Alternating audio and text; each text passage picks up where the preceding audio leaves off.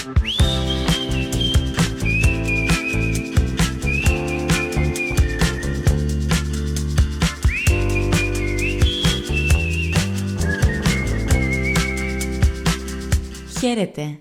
Καλώς ήρθατε στο δεύτερο Nutri Podcast by Novo Nordisk.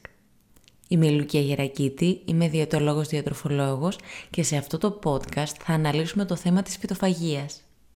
Η στροφή προς μια διατροφή στην οποία υπερτερούν τα φυτικά τρόφιμα είναι πιο επίκαιρη από ποτέ.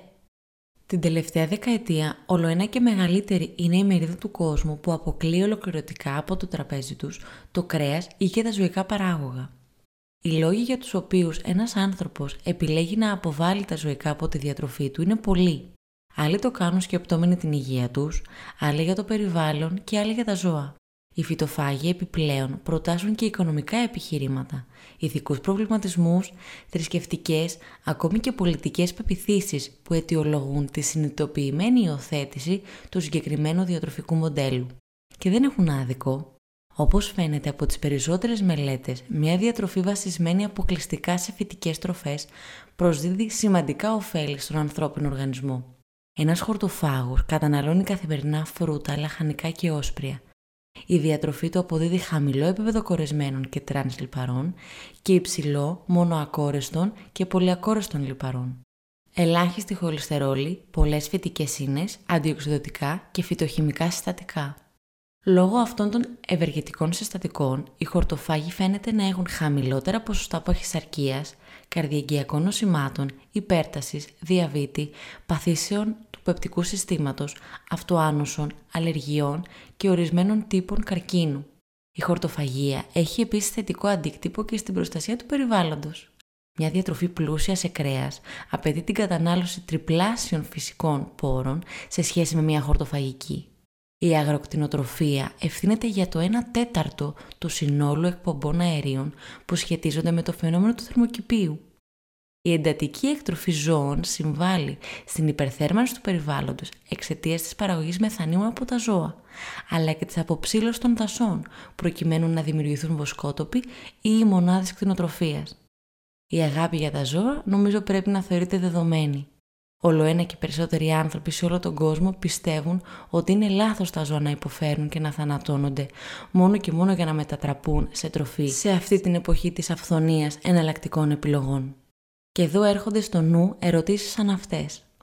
Το κρέας δεν το χρειάζεται ο άνθρωπος. Πώς θα το αναπληρώσουμε; Είμαστε σαρκοφάγα ή φυτοφάγα όντα; Ο άνθρωπος λοιπόν ανατομικά και βιολογικά παρουσιάζει χαρακτηριστικά που προσωμιάζουν και στα χορτοφάγα αλλά και στα σαρκοφάγα όντα. Όπως και τα υπόλοιπα πρωτεύοντα, ο άνθρωπος οδηγήθηκε στην κατανάλωση κρέατος πριν περίπου 2,5 εκατομμύρια χρόνια.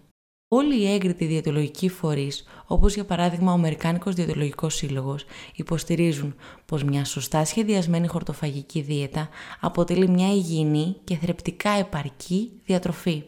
Ίσως είναι λοιπόν αυτή η χρονική στιγμή, όπως εκείνη πριν από 2,5 εκατομμύρια χρόνια, που για να συνεχίσουμε την εξέλιξή μας ως είδος, να πρέπει να βγούμε από τα στέγανά μας, να αλλάξουμε συνήθειες και να κόψουμε το κρέας και τα ζωικά παράγωγα. Εκείνο που αξίζει να τονίσουμε είναι ότι όσο πιο αυστηρός είναι ο τύπος της χορτοφαγίας, δηλαδή όσο περισσότερες ομάδες τροφίμων αποκλείει, τόσο μεγαλύτερη έμφαση και προσοχή θα πρέπει να δοθεί στην κάλυψη συγκεκριμένων θρεπτικών συστατικών όπως της πρωτεΐνης, του σιδήρου, του ασβεστίου, της βιταμίνης B12, του ιωδίου, των ω3 λιπαρών, της βιταμίνης D και του ψευδαργύρου. Πολλοί πιστεύουν ότι η επαρκής πρόσληψη πρωτεΐνης είναι δυνατόν να επιτευχθεί μόνο μέσα από την κατανάλωση κρέατος. Αυτή η πεποίθηση δεν είναι ακριβής. Όλες οι φυτικές τροφές περιέχουν πρωτεΐνη με εξαίρεση τα φρούτα. Τα όσπρια, ο αρακάς, η ξηρή καρπή, οι σπόροι και τα σιτηρά είναι καλές πηγές φυτικών πρωτεϊνών. Η πρόκληση εδώ είναι να καταφέρουμε να δημιουργήσουμε συμπληρωματικές πρωτεΐνες.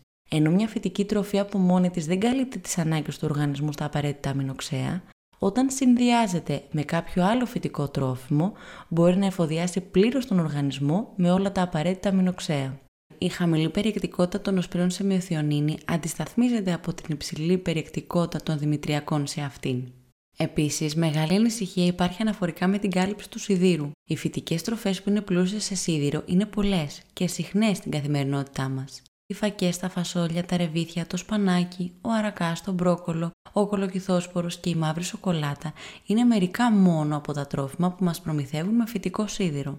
Για να αυξήσουμε την απορρόφηση ακόμη και κατά 4 φορές, αρκεί να εισάγουμε στο γεύμα βιταμίνη C. Μπορούμε παραδείγματος χάρη μετά τις φακές να φάμε ένα πορτοκάλι ή να προσθέσουμε λεμόνι στα ρεβίθια μας. Ιδιαίτερη προσοχή πρέπει επίσης να δοθεί στην B12.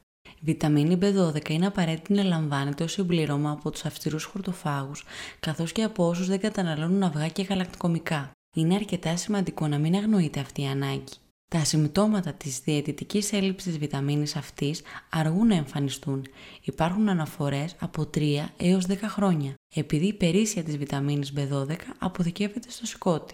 Και τώρα φτάνουμε στην ερώτηση. Είναι μια χορτοφαγική διατροφή κατάλληλη για όλους; Μια ισορροπημένη χορτοφαγική διατροφή μπορεί να υποστηρίξει μια εγκυμοσύνη και έναν υγιή θυλασμό. Τα παιδιά που θυλάζονται από σωστά διατρεφόμενες χορτοφάγες μητέρες μεγαλώνουν και αναπτύσσονται κανονικά.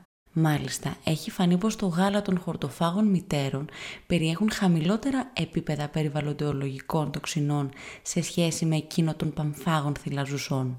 Επίσης, η χορτοφαγική διατροφή φαίνεται να προσφέρει διατροφικά πλεονεκτήματα τόσο στα παιδιά όσο και στους εφήβους. Σύμφωνα με τον Αμερικάνικο Διατρολογικό Σύλλογο και την Αμερικάνικη Παιδιατρική Ακαδημία, η ανάπτυξη των χορτοφάγων παιδιών δεν διαφέρει από εκείνη των μη χορτοφάγων παιδιών. Βασική προϋπόθεση σε αυτό είναι ο σχεδιασμός των γευμάτων να προσφέρει επάρκεια και ισορροπία στα απαιτούμενα θρεπτικά συστατικά. Μελέτες αναφέρουν ότι οι έφηβοι χορτοφάγοι καταναλώνουν περισσότερες φυτικές ίνες, σίδηρο, φιλικό οξύ, βιταμίνες α και σ σε σχέση με τους μη χορτοφάγους εφήβους.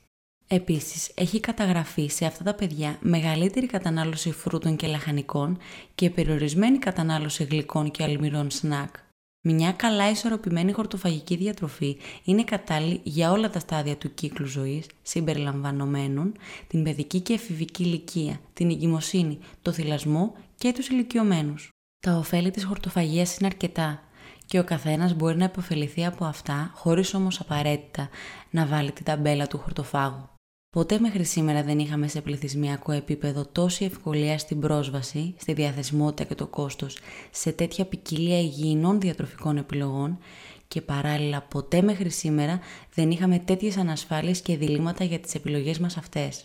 Όλοι μπορούμε να τα μελετήσουμε και κατόπιν να επιλέξουμε τι θεωρούμε κατάλληλο και καλύτερο για την υγεία τη δική μας και των ανθρώπων που εξαρτώνται από μας. Εύχομαι να κατάφερα να σας μίσω σε μια πιο χορτοφαγική ζωή. Σκεφτείτε το, αξίζει τον κόπο.